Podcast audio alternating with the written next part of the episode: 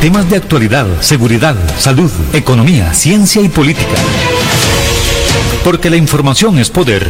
Durante los siguientes sesenta minutos, esta quedará al descubierto. Con usted, al descubierto. Muy buenos días, amigos y amigas que nos acompañan en su programa Al Descubierto, aquí en los ciento siete punto uno F M de su radio actual. Hoy estamos viernes, ya finalizando semana aquí en el programa, y así como lo hablamos ayer, hoy tenemos invitados especiales. Hoy vamos a hablar sobre el tema de la seguridad privada en Costa Rica. Es un tema muy importante debido a la situación que vive nuestro país en la actualidad y que durante mucho tiempo, con el incremento de la delincuencia, la necesidad de fortalecer la seguridad privada en nuestro país ha sido un tema principal, y hoy queremos compartirlo con verdaderos eh, profesionales del tema. Hoy nos acompaña don Johan Vargas Mejía. Él es criminólogo, empresario, presidente del grupo B M A, presidente de ACES, y tiene la vicepresidenta de la asociación, la vicepresidencia de la Asociación Centroamericana de Empresas de Seguridad, así también como el señor César Tapia Guzmán. Hoy nos acompañan para hablar de este tema, la seguridad privada. Don Johan, qué gusto tenerlo en el programa para hablar de un tema que a muchos nos apasiona, que es el tema de la seguridad, pero en este caso nos vamos a enfocar un poquito más en el tema de la seguridad privada. Eh, muchísimas gracias, Juan, gusto de compartir con vos esta oportunidad. Creo que es un tema que se ha convertido en una necesidad país. La industria de la seguridad se ha desarrollado en los últimos cuarenta años en forma acelerada, y que creo que en esta época principalmente que requerimos tanta seguridad a nivel personal y a nivel institucional, eh, debemos de saber cuáles son las responsabilidades y los aportes que hace la seguridad privada a nuestro país y a nuestra sociedad. Sí, así es, don Johan, y por eso es que hemos querido hablar de ese tema el día de hoy, porque la seguridad es un eje fundamental en el acontecer nacional, el día a día. La preocupación por la ciudadanía es muy importante en estas épocas. Estamos en tema de pandemia y también hemos visto cómo se han incrementado los homicidios en relación con el año anterior, y todo este aporte que puede dar la seguridad privada a nuestro país en temas de seguridad es importantísimo. Don César Tapia, un gustazo también tenerlo aquí en el programa para hablar de este tema de seguridad. Muchas gracias, muchas gracias, buen día. Y sí, definitivamente el tema de la seguridad privada pues tiene muchísima relevancia, ha tenido durante cuarenta años, como lo decía don Johan, eh, pero principalmente en los últimos tiempos, en donde hemos tenido que cambiar la forma de muchas cosas de las que veníamos haciendo en seguridad y en otras áreas, y por supuesto sí tenemos eh, la responsabilidad de poder eh, atender a través de seguridad privada todos esos requerimientos que hasta febrero de este año no teníamos. Don Johan, ¿cómo ha sido la evolución de la seguridad privada en Costa Rica? Bueno, es, es historia viva, es historia. B M A tiene treinta y tres años de esos cuarenta años que podemos comentar de esa experiencia. Eh, nace con, con una... como una herramienta paralela. Anteriormente existía mucho lo que era la seguridad institucional. Por decirte, el Banco Nacional tenía sus oficiales de seguridad, eh, la Caja del Seguro tenía sus oficiales de seguridad, y en aquellos años se empieza a desarrollar la venta, la, la venta de servicios de seguridad. Eh, en este, en este tiempo, Costa Rica era una, una belleza de país. Costa Rica, la delincuencia era mínima, eh, los eventos criminales que se conocían en ese tiempo eran muy administrados, y se trabajaba básicamente en un trabajo de prevención. Eso era lo que se trabajaba. Pues como todos los tiempos vienen cambiando, los procesos vienen cambiando, las necesidades vienen creciendo, y se viene a desarrollar un servicio profesional de, los, de, de la seguridad privada. Hoy tenemos en la industria eh, licenciados en criminología, que vos los ves dando servicios en la empresa privada, planificando las seguridades de instituciones como la bancaria, como la Caja del Seguro Social, es gran consumidora de los servicios de seguridad.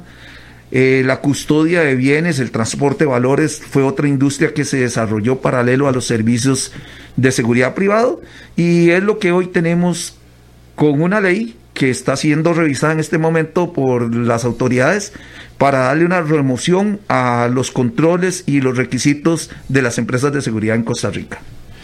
¿Qué cantidad de empresas, eh, don Johan, podemos estar hablando que podrían existir en nuestro país? Sabemos también que hay empresas que se mantienen en la informalidad, eso muchas personas lo saben, pero también están las empresas que cumplen con todos los requerimientos o requisitos establecidos por la ley. Es un tema, Juan, interesantísimo. Eh, la herramienta que se utiliza para el Ministerio de Seguridad Pública se llama Control Paz. En ella nos encontramos inscritos seiscientas compañías, de las cuales hay un grupo activas y otras están inactivas. Entre las activas pueden haber unas trescientas, trescientas cincuenta compañías, las otras se encuentran inactivas, pero están dentro de Control Paz. Eh, esta herramienta eh, es tecnológica, cualquiera puede consultar, meterse a la página del Ministerio de Seguridad Pública, eh, busca la pestaña que diga Control Paz y ahí va a determinarse. Y en esto quiero hacer un aporte, Juan, que es importantísimo. En la reforma de ley que se está terminando de, eh, de armar en, la, en el señor viceministro don Eduardo Solano, que es el responsable de este área, estamos haciendo un cambio fundamental. Quien contrate seguridad en forma ilegal puede ser acusado tanto en la parte laboral como en la parte penal, porque la responsabilidad va a asumirla no solo la empresa que da el servicio, sino la persona que compra los servicios y sabe que no está autorizado por seguridad pública. Eso va a ser un cambio trascendental en la forma de, dar, de brindar los servicios de seguridad en Costa Rica. Y es que, don Johan y don César, el tema de la seguridad privada ya es parte de la sociedad, es parte de nosotros. Uh-huh. Y lógicamente muchas personas a veces se, se cuestionan o se preguntan que si la empresa a la que están solicitando es los permisos o van a solicitar un, un servicio, está con todo el tema de la Caja Costarricense, de todos los seguros para sus oficiales. Eso es un tema importante. Y también, don César, el tema de la capacitación que tienen los oficiales que están, que están contratando o que van a recibir, de los que van a recibir el servicio. Sí, definitivamente.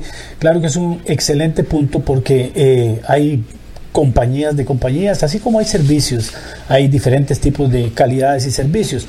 Eh, con respecto a las compañías de seguridad, supremamente importante el que se sepa seleccionar eh, qué compañía es con la que voy a trabajar. Eh, eso le va a garantizar a la empresa o al condominio o a la persona en particular que tiene un servicio de calidad, número uno, en temas de capacitación para ese oficial de seguridad, pero también que tiene un Eh, servicio que está respaldado, que está autorizado por el Estado. Eh, tenemos que tomar en cuenta de que esos servicios son regulados por el Estado y ellos supervisan estos servicios. Entonces, la mejor forma de garantizarse de si ese servicio está cumpliendo con los estándares es hacer esa consulta, justamente como decía don Johan, en la página del Ministerio de Seguridad Pública, en la pestaña de Control Paz. Ahí vas a tener el primer input, vas a tener la primera información, ¿está inscrita o no está inscrita? Bueno, ahí va a, estar, va a aparecer, eso es lo primero.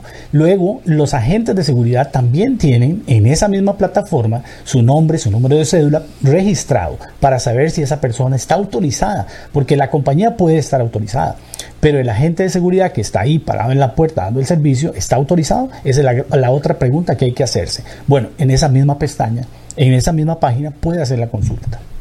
¿Cuántas personas podríamos decir que están laborando legalmente en el tema de seguridad privada? ¿Cuántos oficiales de seguridad podrían, se, se estima que pueden haber en nuestro país? Sí, en este momento, eh, y lo acabo de consultar antes de entrar al programa, porque eso varía de día a día, hay veintitrés mil quinientos once agentes de seguridad inscritos en la página, lo que quiere decir que eh, es, es de lo que las compañías pueden echar mano. Eh, algunas empresas tienen cantidades importantes de agentes, otras empresas más pequeñas, pero todos esos agentes de seguridad autorizados deben estar inscritos en la página. Y eso es un llamado también a la ciudadanía de que se percate, de que revise, de que se asegure de que el servicio que está recibiendo, número uno, la empresa está inscrita y número dos, el agente está inscrito. ¿Qué garantiza esto? ¿Para qué nos sirve esto? Bueno, en realidad el estar inscrito, esas empresas y esos agentes deben estar cubiertos por todos los derechos laborales, y estamos hablando de seguro, estamos hablando de pólizas, estamos hablando de la caja, y esto le va a garantizar a esa persona que va a tener todos los derechos que los trabajadores en este país deben tener. Bueno, las empresas de seguridad cumplimos con esos estándares siempre y cuando el que compra el servicio se garantice de que lo que está comprando está inscrito. Don Johan, ¿cómo podemos sacarle más provecho a esos veintitrés mil oficiales de seguridad? Son más que los oficiales de fuerza pública. Sí, así es, Juan. Eh, hemos tratado de conversar y hemos eh, trabajado muy fuerte con la Dirección de Seguridad Privada. Eh, primero, tiene un costo económico no solo instituciones públicas, sino instituciones privadas. Eh, la calidad del servicio, como decía don César, hoy ser oficial de seguridad representa un entrenamiento básico policial de cuarenta horas, representa haber pasado un curso teórico y práctico de manejo de armas, representa haber pasado prueba psicológica para poder obtener estos permisos. Yo, en lo personal, eh, y vos como profesional en criminología, sabés que la información es la base de cualquier trabajo de prevención en cualquier parte del mundo. Hay elementos de información diaria que manejan las empresas de seguridad privada. Llámese cuando cuida bancos, llámese cuando está cuidando hospitales o clínicas, llámese cuando están cuidando instituciones públicas de educación o privadas. Hay una serie de elementos de información riquísimas para hacer cualquier trabajo de prevención a nivel del Ministerio de Seguridad Pública, que hoy esa información no, no está siendo capturada para tomarla en cuenta para la prevención y el trabajo de planificación de la represión del delito en nuestro país.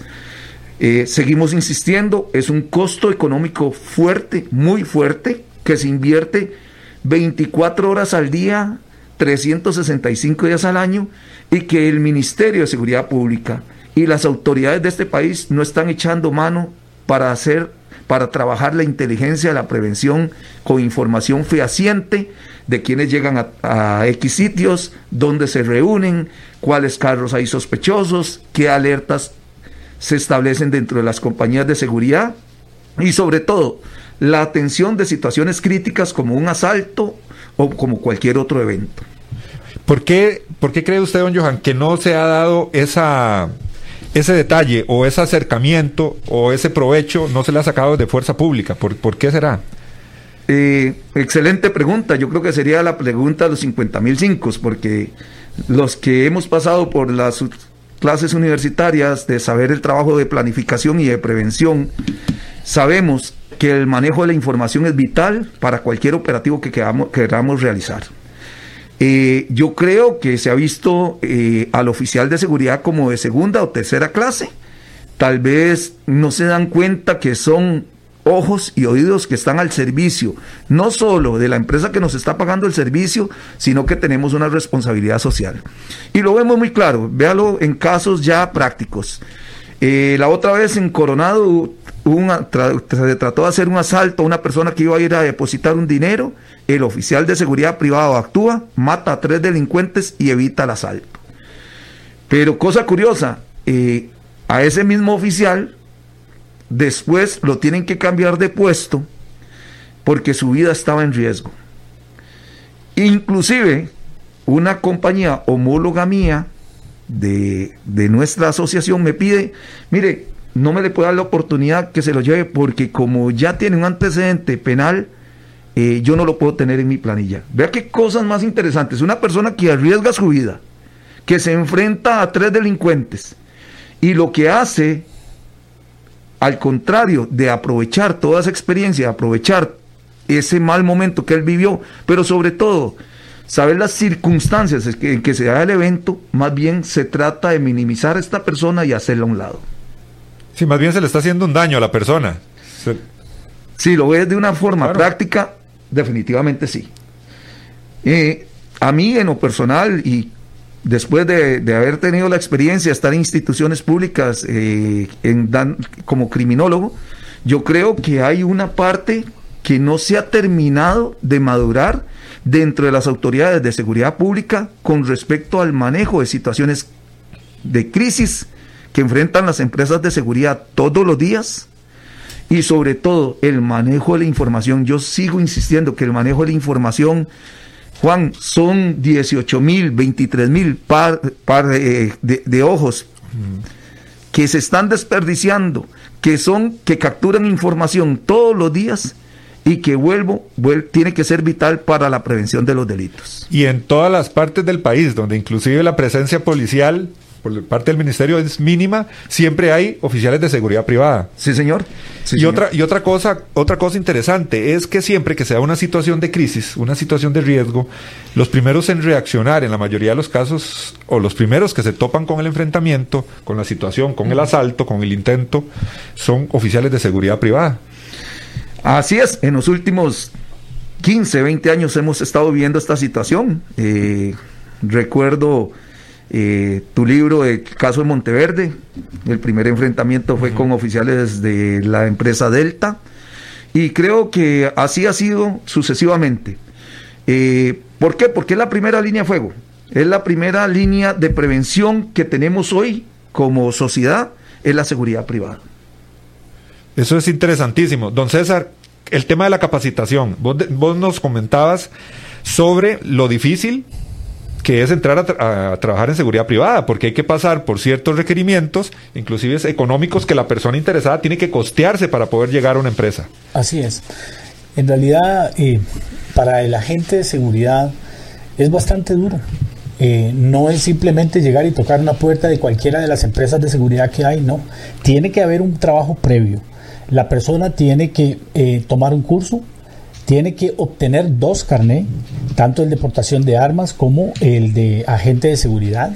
Esto le implica inversión. Tiene que hacer un examen psicológico que tiene un costo alto para una persona que tiene un poder adquisitivo bajo. Eh, y además de eso, tiene que repetirlo cada dos años. Entonces, todo eso es una inversión que ninguna otra tarea, porque hablemos de oficio en este caso, ningún otro oficio en el país lo requiere. Yo siempre hago la, la, la similitud con eh, el, el que da el I N A en el manejo de alimentos. Bueno, estas personas lo toman ese curso una vez y es suficiente para que sigan trabajando. El agente de seguridad no.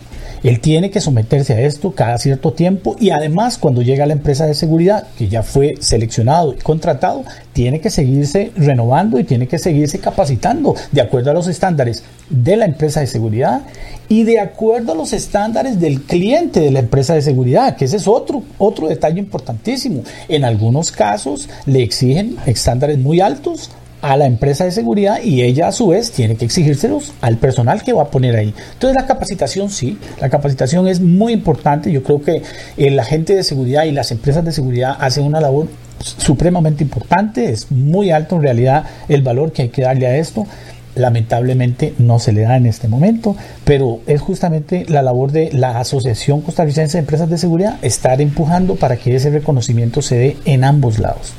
Una de las preocupaciones también, don Johan, no sé si querías comentar algo sí, sobre eso. Sí, quería hacer otro aporte. Ajá. Para que veamos el nivel de profesionalismo, gracias a Dios, que se ha ido logrando, que instituciones públicas y privadas, hoy te digo que hay que pasar dos o una auditoría anual para que te revaliden los contratos. Las empresas, qué sé yo, bancos estatales eh, que contamos en nuestra cartera, decidieron tercerizar la seguridad, pero obviamente se garantizan con dos auditorías, una cada auditoría semestral, para garantizar la calidad del servicio y la idoneidad del oficial de seguridad que está prestando los servicios. Entonces, esto te puede, te puede decir a vos qué nivel de capacitación debemos de tener para satisfacer esa demanda y esa exigencia del cliente, y que nuestro personal con recursos propios eh, la, hemos desarrollado estas capacitaciones. Eh, sobre todo hay empresas privadas muy responsables con este tema de seguridad, que tienen muchas exigencias y estándares a nivel internacional, así como también, por ejemplo, instituciones como eh, los bancos estatales tienen un nivel de exigencia muy, pero muy fuerte en cuanto a la calidad del servicio que se le brinda y el personal idóneo que debe estar al frente de los servicios que todos los días están en la puerta de ellos. Don Johan, eh, el tema también de las armas, mucha gente eh, que no está en el ambiente de la seguridad privada o en temas de seguridad, eh, se pregunta, bueno, ¿cómo es el registro? ¿Cómo es el tema de las armas que mantienen los, las empresas de seguridad privada? ¿Es adecuado el control que existe? ¿Podría estar mejor? ¿Cómo es eh, esta, esta parte del tema de la seguridad privada? Como te dije, es una industria relativamente joven. Eh, los controles que hoy se han establecido a través del Ministerio de Seguridad Pública son fuertes, bastante exigentes, rigurosos, eh, tanto que compañías, por ejemplo, que superen los quinientos oficiales de seguridad, cada una cuenta con su propia armería, eh, con medidas de seguridad y resguardo que han sido auditoradas, son, son, somos procesos de auditoría anuales que el Ministerio de Seguridad Pública nos exige, donde tenemos que asumir esa responsabilidad de la custodia y el manejo, y sobre todo, eh, la capacitación. Vos sabés, vos que has vivido la parte policial, Juan, uh-huh. sabes que el oficial o la persona que no, se, no vaya a un polígono mínimo dos veces al año, es una persona que en vez de que el arma sirva de defensa, con esa misma arma se puede causar un daño a esa misma persona. Entonces, las exigencias en cuanto a lo que es manejo de armas ha venido a paso acelerado, ha habido una regulación muy fuerte, muy fuerte, hasta para la adquisición de las armas y la munición. El Ministerio de Seguridad Pública nos somete a controles y sobre todo eh, creemos, no, no estamos en contra del Ministerio, de hecho lo apoyamos, porque el manejar armas, armas letales es una responsabilidad muy grande en, en nuestro país. ¿Hay empresas de seguridad o hay puestos específicos, don César, donde no es necesario o se hace un estudio previo para ver si es necesario usar armas de fuego o no utilizarlas? También es una opción que los clientes tienen debido, eh, luego de un análisis, me imagino, ¿verdad?, de, del, del sí. lugar de donde va a trabajar la, la persona. Sí, efectivamente, hay, hay lugares donde no lo requieren, hay puestos donde definitivamente el arma de fuego no es necesaria. Para esto, eh, sí, las empresas de seguridad deben hacer un estudio para poder determinar si los riesgos asociados o eh, en el contorno de ese, de ese negocio lo requieren. En el año dos mil dieciséis, estando eh, de ministro de Seguridad el señor Gustavo Mata, Eh, se impulsó mucho el, el que las empresas y los que compran los servicios tuvieran esa oportunidad y, y tuvieran esa exigencia de hacer un estudio previo. Y nos ha quedado en realidad eh, bastante válido todavía hoy el hecho de que las empresas sigan haciéndose ese estudio y sigan eh, procurando de que el cliente reciba el mejor servicio sin las armas. Eh, vuelvo y repito, esto va a depender de los niveles de riesgo que tenga esa actividad económica o ese vecindario. Entonces, sí, es, es, es importante decir que no todos los puestos de los que hemos venido hablando, de la, esa cantidad de agentes, tienen armas. No es así. También hay un, compo- un componente interesante que es la seguridad electrónica, que me imagino que ustedes como empresas de seguridad han tenido que ponerse a la vanguardia y estar atentos de toda la innovación en el tema de seguridad electrónica, que es una herramienta también muy importante. Es Es, un, es una herramienta supremamente importante, y aquí dentro de la asociación hay empresas eh, dedicadas exclusivamente a eso, o algunas que hacen la mezcla de ambos servicios, que es en realidad muy ventajoso, pero sí, es un, es un servicio eh, que es un, un elemento de apoyo muy importante para la seguridad. Es parte, tal vez, Juan, de la evolución que ha tenido la seguridad en nuestro país. Eh, antes nadie se imaginaba. No, no, nos iniciamos con las alarmas contra robo, aquellos ventanales que se les pegaba una cinta plateada. Ajá, y sonaba una campana grandísima, me acuerdo todavía de esos años, que era para cuando te quebraban un cristal. Eh, igual, la seguridad ha venido evolucionando, hay mayores requisitos, la tecnología ha avanzado a pasos agigantados, y hoy, gracias a Dios, tenemos lo que es biovigilancia, que es un servicio donde en vez de tener vos diez oficiales de seguridad, bajas tu cantidad a tres o cuatro, que sea el equipo de reacción, y el perímetro se cuida electrónicamente. ¿Qué ventajas tiene? Bueno, disminuís tu gasto fijo en oficiales de seguridad, puedes profesionalizar más a los muchachos que dan la respuesta, pero además de eso, eh, el equipo electrónico trabaja veinticinco horas al día, no se incapacita, no es sobornable, y sobre todo, como, como queda grabado los eventos, puedes hacerle un aporte en un caso concreto de un hecho, puedes aportar evidencia que va a servir de muchísimo para esclarecer eh, el hecho delictivo. Sí, el, el tema de la seguridad electrónica, bueno, todos los días vemos elementos nuevos, igual que empresas también, que en, en, ingresan al tema de la seguridad eh, electrónica. Don Johan, cuando una persona quiere, tiene su negocio, ahora es difícil ver un negocio que no tenga seguridad privada. Casi que tiene que ser un negocio muy pequeñito, pero casi que todos tienen seguridad. ¿Qué es lo, qué, ¿Cuál es la recomendación que se le puede dar a la gente a la hora que y, piensa en contratar servicios de seguridad privada por cualquier situación que haya tenido? ¿Qué sería lo primero que la persona debe contemplar para saber que la persona que va a estar ahí le va a dar el servicio de forma responsable y segura? La primera recomendación sería ser muy consciente de los costos de la seguridad. ¿Qué cuesta verdaderamente tener una persona ocho horas, diez horas, veinticuatro horas en un puesto fijo?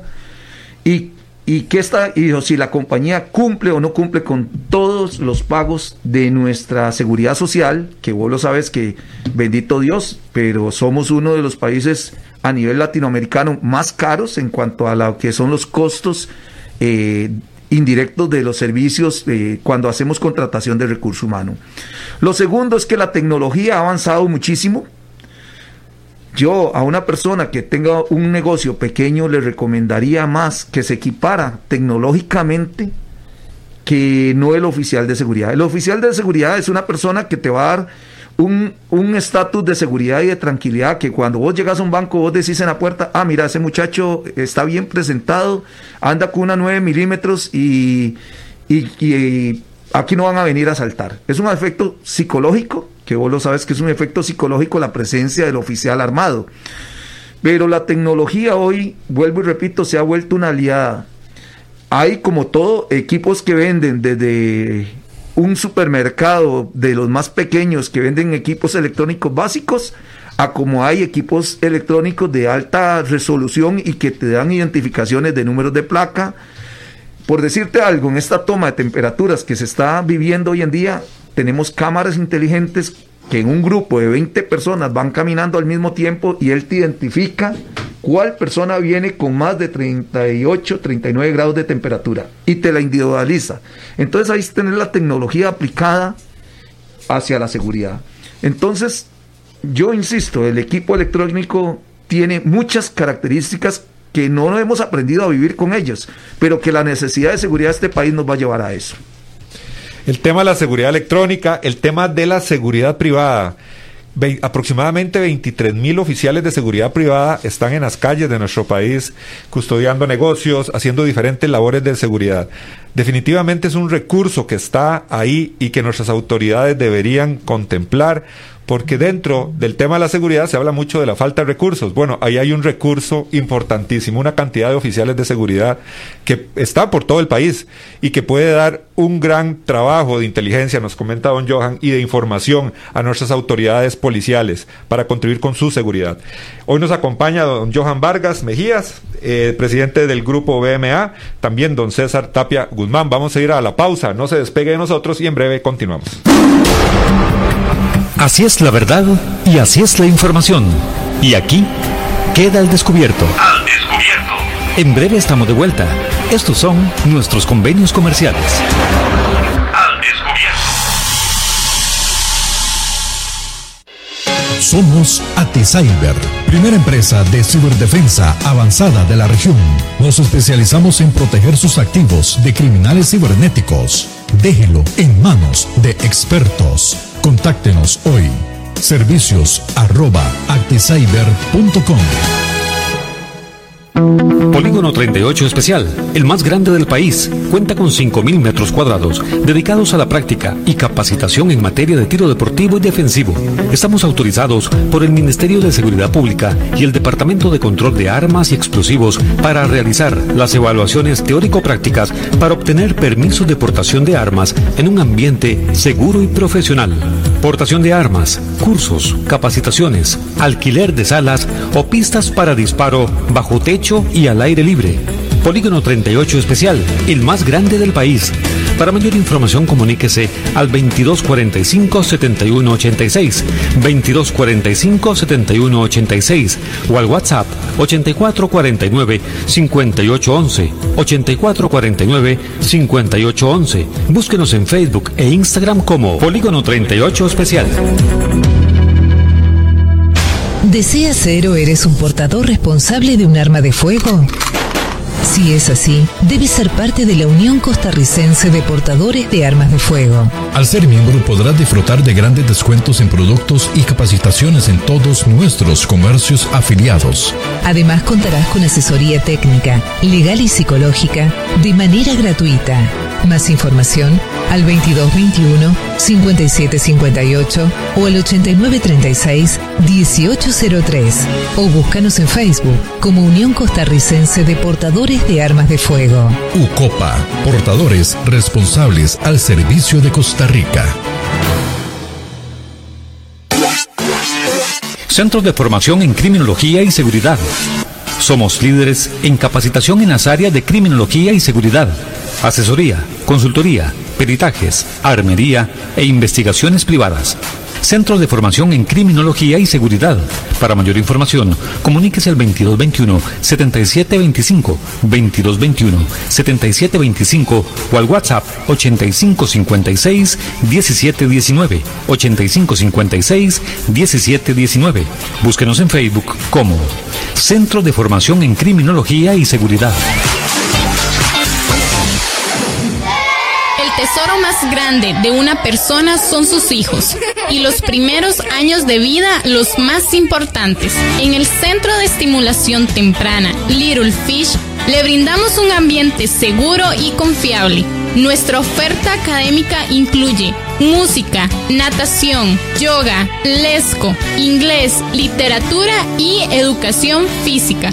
Además, ofrecemos clases de natación para niños, jóvenes y adultos. Little Fish, la mejor opción profesional para el desarrollo integral de sus hijos. Estamos ubicados en Romuser, ciento veinticinco metros norte del antiguo A I D. Para más información, al teléfono veinticinco veinte, cero cinco ochenta y siete o búscanos en Facebook como Little Fish.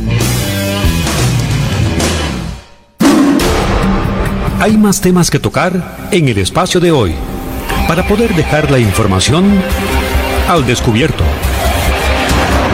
Al descubierto. Continuamos en su programa Al Descubierto, aquí en su radio actual ciento siete punto uno F M, con cobertura en todo el territorio nacional. Recuerde, su programa Al Descubierto todos los días, de lunes a viernes, de diez a once de la mañana. Hoy estamos hablando sobre el tema de seguridad privada en nuestro país, este recurso que existe y que estamos hablando con don Johan, de Johan Vargas Mejía, de presidente del grupo B M A, y don César Tapia Guzmán, sobre cómo se puede potencializar ese recurso de lo que es la seguridad privada, también los requisitos que tienen los oficiales que desean trabajar y toda la regulación que existe en este tema en nuestro país. Tenemos, un, tenemos varios mensajes en WhatsApp. Este es un mensaje interesante. Dice la persona, dice bien don Johan, por decir algo, si los dueños de hoteles invirtiesen en una compañía de seguridad responsable, puede ser que se hubiesen evitado los asesinatos de turistas nacionales y extranjeros, dejando entredicho la imagen de nuestro país en el exterior. No nos pone el nombre el caballero, pero es un mensaje muy interesante, don Johan, por lo que se ha vivido con estas personas extranjeras y nacionales también que han asesinado en hoteles. Sí, Juan, es, es lamentable. Es lamentable primero porque se perdieron vidas humanas de turistas y da la coincidencia que en su gran mayoría siempre han sido mujeres. Es lamentable porque estamos matando parte de los ingresos de este país, que es el turismo. Nuestra imagen a nivel internacional se ve totalmente decaída y se ve menospreciada, y sobre todo cría, llega a crear un ambiente de inseguridad que los turistas lo van a pensar dos o tres veces para venir a este país. Y no es justo. Yo me pongo a la orden del Instituto Costarricense de Turismo o de la Cámara de Hoteleros con muchísimo gusto, y como aporte de la asociación es gratuito, que pudiéramos aportar un poco de nuestra experiencia en cuanto a lo que es eh, la seguridad en temas hoteleros. Y esto es importante porque las vidas humanas que ya eh, ha, se han se han consumido, esos, se han llegado a los homicidios a concretar, no tenemos cómo reversar estos hechos. Se ha pagado con lo más sagrado que es la vida humana esta situación de manejo de las seguridades hoteleras.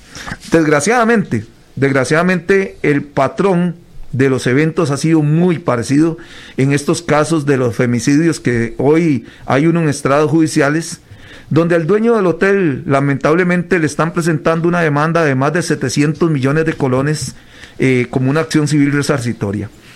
Es doloroso porque, como decía el, el comentario de la persona a través de Facebook, eh, ¿se pudo haber evitado? La respuesta es que sí, si hubiera existido una planificación de seguridad y o si la, las, los encargados de supervisar los hoteles y que le dan tres estrellas, le dan cuatro estrellas, le dan cinco estrellas, hubieran tomado en cuenta el componente de seguridad, eh, tal vez, tal vez, digo yo, tal vez, se hubiera evitado estos hechos tan lamentables. Para muchas empresas, es que eh, el, aquí el problema es que muchas empresas contratan este tipo de, de empresas de seguridad que no están en regla, que no tienen a sus oficiales como tiene que ser. Y pasa mucho, don, don, don Johan, ¿cómo se puede trabajar sobre eso para darle seguridad al cliente? Sabemos que por costos muchos prefieren contratar, pero hoy vean las consecuencias que se tienen. Correcto, Juan. Eh, y yo quiero hacer una gran diferencia, porque eh, me he dedicado a leer un poquito cada uno de estos eventos que son sumamente lamentables. En ninguno ha habido una compañía de seguridad eh, tan siquiera Eh, afiliada ni a ACES ni la he visto en Control Paz. Desgraciadamente, por la situación económica, me imagino, estoy imaginándome únicamente, que se consigue una persona sin ninguna capacitación, se consigue una persona que se le da un aposento para que duerma, se le da la alimentación y él, él es el encargado de cuidar, de barrer y de hacer el mantenimiento del local.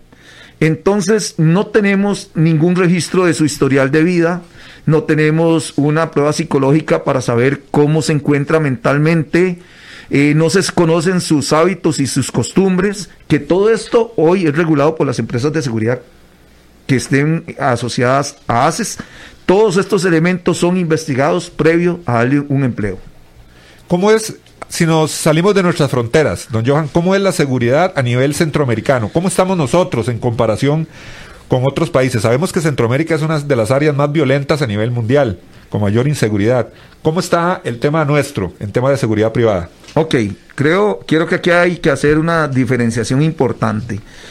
Eh, el resto de los países centroamericanos han tenido ejército, ha existido un entrenamiento militar de muchas de las personas que ofrecen los servicios de seguridad y existe eh, esa metodología de trabajo. Costa Rica, a su diferencia, gracias a Dios, eh, desde mil novecientos cuarenta y nueve no tenemos ejército y nuestra cultura ha sido pacifista y sobre todo el oficial de seguridad que brinda los servicios en Costa Rica, gracias a Dios, su gran mayoría tiene tercer año de educación secundaria, quinto año, y por decirle algo, gracias a Dios, hoy contamos con licenciados en criminología que están dando un gran aporte a las empresas de seguridad para seguir en el camino del profesionalismo de los servicios que vendamos.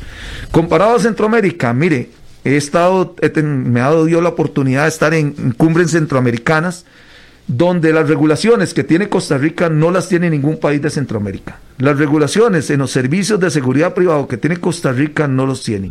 Entonces, yo, a pesar de que hay mucho espacio de mejora, Juan, hay muchísimo espacio de mejora para los servicios que actualmente prestamos, creo, creo, y lo digo fielmente porque así ha sido, nos han pedido información y nos han pedido que los asesore en cuanto a la ley de seguridad privada, en cuanto al sistema de supervisión y en cuanto al manejo de los oficiales de seguridad. Tenemos otro mensaje, eh, caballero, dice, la seguridad que comenta es como la ciberseguridad, no se debe medir como criterio de decisión el precio, las consecuencias pueden causar un impacto muchas veces, por decirlo de alguna manera, irrecuperables. Es correcto. Bueno, la ciberseguridad es un tema que no hemos todavía eh, abordado, pero es un tema interesantísimo. Los delincuentes ya no asaltan hoy con un revólver o con una escopeta o con una escuadra. Los delincuentes hoy asaltan con tecnología. Es la nueva metodología de, de cometer delitos, y delitos muy graves, delitos con perju- perjuicios económicos muy fuertes. He tenido, hemos eh, analizado casos, por ejemplo, de robo de información de expedientes clínicos electrónicos, donde se, se, a la persona que se le extrae la información se le hace un chantaje para no publicar su información, su historial clínico. Entonces, la ciberseguridad es la nueva etapa, es el último escalón que hemos llegado a conocer en cuanto a la, a la, la forma de operar de los delincuentes. Sí es cierto, eh, lo barato, decía la gente antigua, lo barato sale caro. Es cierto, y eh, definitivamente por eso es que desde la Asociación de Empresas de Seguridad nos hemos abocado a concientizar al consumidor de servicios de seguridad. Y conste que cuando me pediste una recomendación a una persona que tuviera un negocio pequeño, yo le digo, no contrate un oficial que usted no lo conoce. Acuérdese que usted es la persona que va a conocer todas sus costumbres, todas sus vidas, va a conocer toda su familia, y es el que usted le da la llave en la noche de su local para que se haga cargo de la custodia de todo lo que usted le ha costado construir en su vida.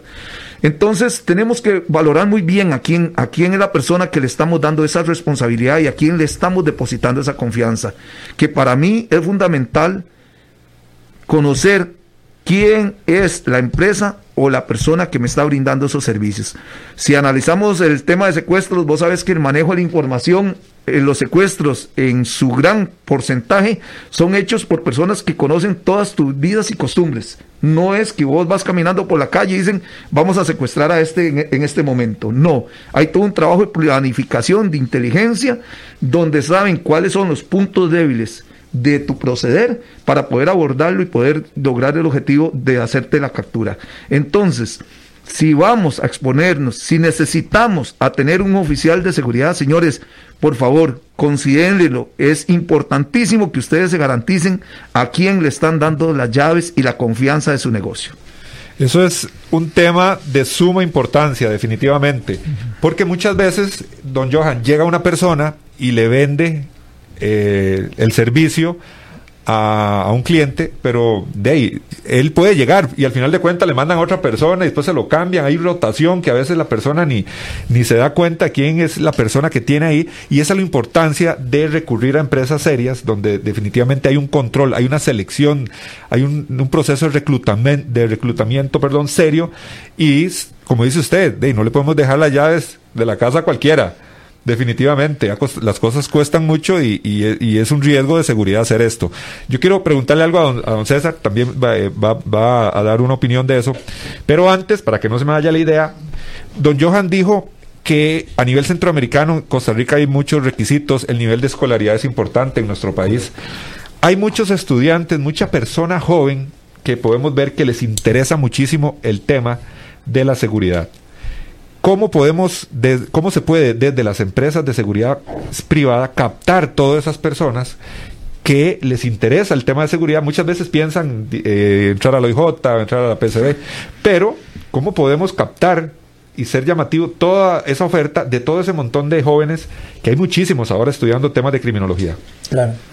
Yo creo que el tema eh, iniciaría con una invitación a que exploren de que la seguridad privada es muy importante para el país.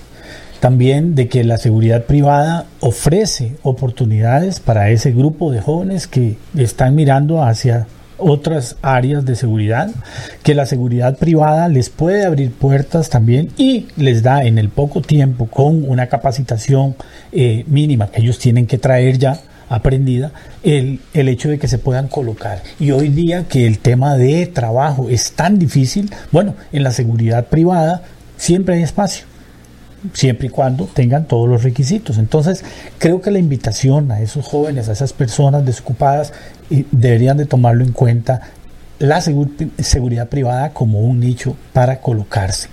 Pero yo quería referirme también antes al tema de las personas que compran servicios de seguridad privada y que eh, no lo hacen de buena manera y tienen esos problemas como los que discutimos ahora de los hoteles o de otras empresas eh, que compran servicios por debajo de los precios normales. ¿Qué es lo que sucede? Yo eh, ahí mismo, dentro de esa empresa, dentro de esa institución o dentro de ese condominio, hay alguien que sabe de los números de cuánto se debe pagar un salario mínimo que está regulado por el Ministerio de Trabajo, que aparece todos los años en una tabla en donde se dice cuánto es el salario mínimo de la gente de seguridad y de todos los demás puestos, pero está el de la gente de seguridad. Entonces eh, no podemos hacernos los que no entendemos de por qué esa compañía A, B o C nos está ofreciendo por debajo de lo que yo le estaría pagando a un empleado mío. No es cierto. Eh, desde mil novecientos cuarenta y tres, que data el Código de Trabajo, se sabe que hay tres jornadas. Esas tres jornadas se respetan para todos los costarricenses, no solamente para los de seguridad o los de otros eh, oficios. Entonces, si ese empresario conoce eso, entonces no se puede llamar a engaño recibiendo un servicio o comprando un servicio por debajo de los estándares que él mismo no tendría en su empresa. Entonces no, no, no hay cuento ahí de que la empresa de seguridad me está ofreciendo algo y yo lo voy a tomar, pero no sabía. No, ahí hay una responsabilidad solidaria, porque él conoce, él sabe. Entonces, esa parte es importante eh, puntualizarla aquí en su programa, Juan, para que el, el empresario que compre el servicio, el condominio que compre el servicio, ese grupo de vecinos que compran el servicio, sepan de que se pueden enfrentar también a una responsabilidad solidaria porque no están acatando justamente las mismas leyes que ellos sí respetan a través de la empresa que tienen o de la empresa con la que trabajan. Este tema definitivamente tiene una responsabilidad muy importante, como decís vos. Lo que es la contratación responsable es fundamental, más si estamos hablando de temas de condominios, ¿verdad? Donde hay una junta directiva que llega y se pone de acuerdo ahí para contratar a la, la empresa, y muchos de los condóminos no saben realmente cuál es la situación de esa, de esa empresa que está brindando el servicio. Es que, Juan, justamente lo que acabas de decir, no saben. Eh, yo diría, no quieren saber, porque al final eso les va a impactar en su cuota de mantenimiento del edificio del condominio. Pero es cierto que son responsables también de saber que el hombre que está en la puerta, que los recibe todas las noches o todas las mañanas, que le abre la puerta a sus hijos para que se monten a la, a la buseta para que vayan a la escuela, o que se traslada, en fin, todo ese trabajo importante que está ahí en la puerta del condominio, lo está haciendo una persona que tiene las garantías sociales, que le dan debidamente sus vacaciones, que cumple con, con la capacitación, que tiene los uniformes, que tiene el permiso de operación. Muchas veces esos grupos de vecinos o condóminos no quieren darse cuenta, pero saben que cuando ellos salen a trabajar, su patrono les depositó el aguinaldo, les dio las vacaciones y les cumplió con todas las garantías sociales. Bueno, ¿qué diferencia hay entre él y ese oficial de seguridad que está ahí en la puerta? Yo diría que más bien deberían de fijarse muy bien, porque en ese oficial depositan la vida de su familia, de sus hijos, de sus bienes, todo. Entonces ahí es donde no se vale decir no me daba cuenta. Interesante también. Quiero pensar en el, en el tema de la proyección que tienen las em, empresas de seguridad privada. El fenómeno de los condominios fue un, un tema interesante, ¿verdad?, que se vino a, desarrollando sí. hace pocos años. Pero ¿cómo podemos prever, sabiendo, eh, don Johan, usted como criminólogo, cómo podemos prever la situación criminal en nuestro país y también la evolución que debe tener las empresas de seguridad privada? Correcto. Bueno, Juan, el tema de del para dónde camina la seguridad de nuestro país. Todas las crisis económicas van a dar como efecto un aumento en la delincuencia. Y eso va de la mano porque ya lo conocemos históricamente y hay análisis y hay estudios al respecto. Entonces, entre más difícil esté la parte económica de nuestro país, más desempleo, obviamente va a aumentar los índices de delincuencia. Es una realidad porque no, lo podemos, no podemos tapar el sol con un dedo. ¿Qué de, qué, ¿Para dónde camina la seguridad privada? La seguridad privada tiene que continuar en un trabajo mano a mano con la persona consumidora de los servicios, en tecnificar la seguridad, que el equipo humano que yo represento sea, y escúcheme lo que le voy a decir irónicamente, sea el menor, pero sobre todo que esté capacitado y que tenga todos los requerimientos para cuando el equipo, cuando el equipo electrónico detecta la emergencia, haya gente profesional dando la respuesta a ese evento. Es la única manera que podemos bajar costos en seguridad física, haciendo un mix entre seguridad electrónica y personal capacitado. De lo contrario, en vez de contra- contratar seguridad, cada vez que contratemos seguridad a precios inferiores de lo que establece la ley, lo que estamos contratando es inseguridad, porque esa misma persona el día de mañana, cuidado si no se devuelve como un enemigo suyo, y va a perpetrar su casa, va a perpetrar su negocio, porque conoce todas las debilidades que usted tiene eh, exponencialmente. Con el tema de la pandemia, todas la in- las industrias se han visto afectadas. Han tenido las empresas de seguridad una afectación importante con, el, con este tema de la pandemia y lo que se puede venir, porque mucha gente prevé que eh, si no hay una reactivación económica pronto, el tema de desempleo y todo esto puede llevar a, a niveles delincuenciales, puede aumentar la delincuencia. ¿Cuál ha sido la afectación que han tenido hasta el momento y qué se puede prever sobre este tema? Juan, ha cambiado muchísimo el, los lineamientos de seguridad. Hoy el oficial de seguridad, antes de que vos entres al banco, antes de que entres al hospital, es el que te toma la temperatura corporal, es el que te exige la careta puesta, es el que te obliga cuando estás haciendo una fila a mantener el distanciamiento social de un metro cincuenta, metro ochenta, de acuerdo a las normas que tenga la, la institución. Es el que regula y administra la puerta para decir qué cantidad de aforo tiene el, el establecimiento comercial. Todas esas, todas estas actividades antes de marzo no estaban dentro, los, dentro del servicio de seguridad. Claro que sí, ha cambiado muchísimo. Y las responsabilidades han cambiado muchísimo. El que la gente tenga que aplicarse el alcohol en gel, eh, todas estas normas se le han dado a la persona que es el primer filtro. Y vuelvo a decir, el primer filtro de los negocios y de las instituciones públicas es el oficial de seguridad. Sí, ha habido un cambio radical en, la, en los servicios, y sobre todo en la forma de que debemos seguir capacitando en todos estos nuevos temas a los oficiales de seguridad. El tema de la pandemia no se puede dejar de lado. Eh, don Johan, don César, ¿qué, qué, ya estamos llegando a la parte final del programa, ¿qué mensaje le podemos dar a los costarricenses que tienen o que han contratado los servicios o esperan contratar los servicios de un oficial de seguridad privada? Sí. Eh, yo diría que se aseguren de, primero que todo, de tener el presupuesto adecuado para comprar el servicio.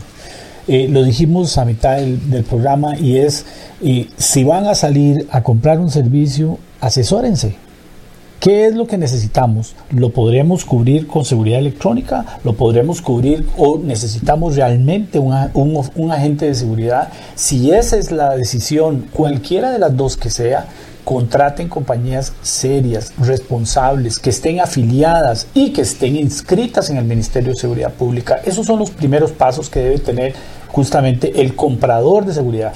Llámese condominios, que a mi gusto es el más complicado por el hecho de que hay muchos administrando justamente ese, ese recurso, ese servicio.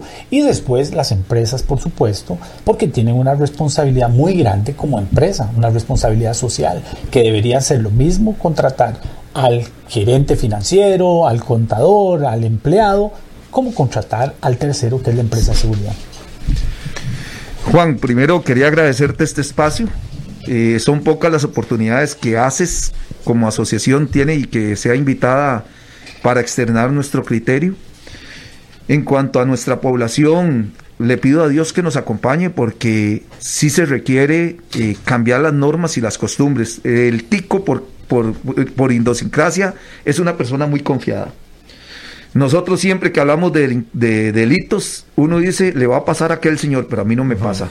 Y es parte de la mentalidad que hay que cambiar en nuestro país. El día que nosotros empecemos a pensar que sí me va a suceder, y que cómo lo puedo evitar, ese día empieza a cambiar la seguridad en este país. Yo, en lo personal, quiero ponerme a las órdenes, tanto, una vez más, de las autoridades de seguridad pública, de las autoridades de las instituciones hoteleras.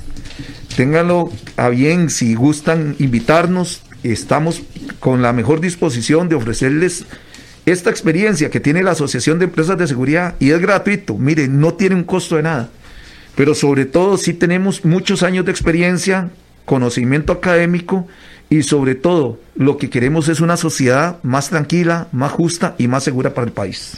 Gracias, don Johan. Definitivamente un excelente mensaje para cerrar nuestro programa. Hoy tuvimos la oportunidad de hablar sobre el tema de seguridad privada y el beneficio, el provecho que le podemos sacar a este tema en nuestro, en nuestro país. Antes de irnos, eh, nosotros habíamos hecho la rifa de un libro esta semana, de La Voz de los Muertos, de Rogelio Ramírez, que habla, un ex investigador del O I J, que relata los eventos o la investigación que se hizo con el tema del famoso psicópata. La Voz de los Muertos fue el libro que estuvimos rifando y ya tenemos la ganadora, es Megan Badilla. Megan Badilla es la ganadora del libro y nos vamos a estar comunicando con ella por medio de nuestro teléfono de WhatsApp. Don Mario Hidalgo fue el que, uno de los compañeros que estuvo al tanto enviando mensajes sobre el tema que estuvimos eh, hablando el día de hoy. Un saludazo para él. Llegó el momento de despedirnos. Nos vemos el lunes. Nos vemos y escuchamos el lunes a partir de las diez de la mañana. Temas de actualidad, seguridad, salud, economía, ciencia y política. Porque la información es poder. Esta ha quedado al descubierto. Al descubierto.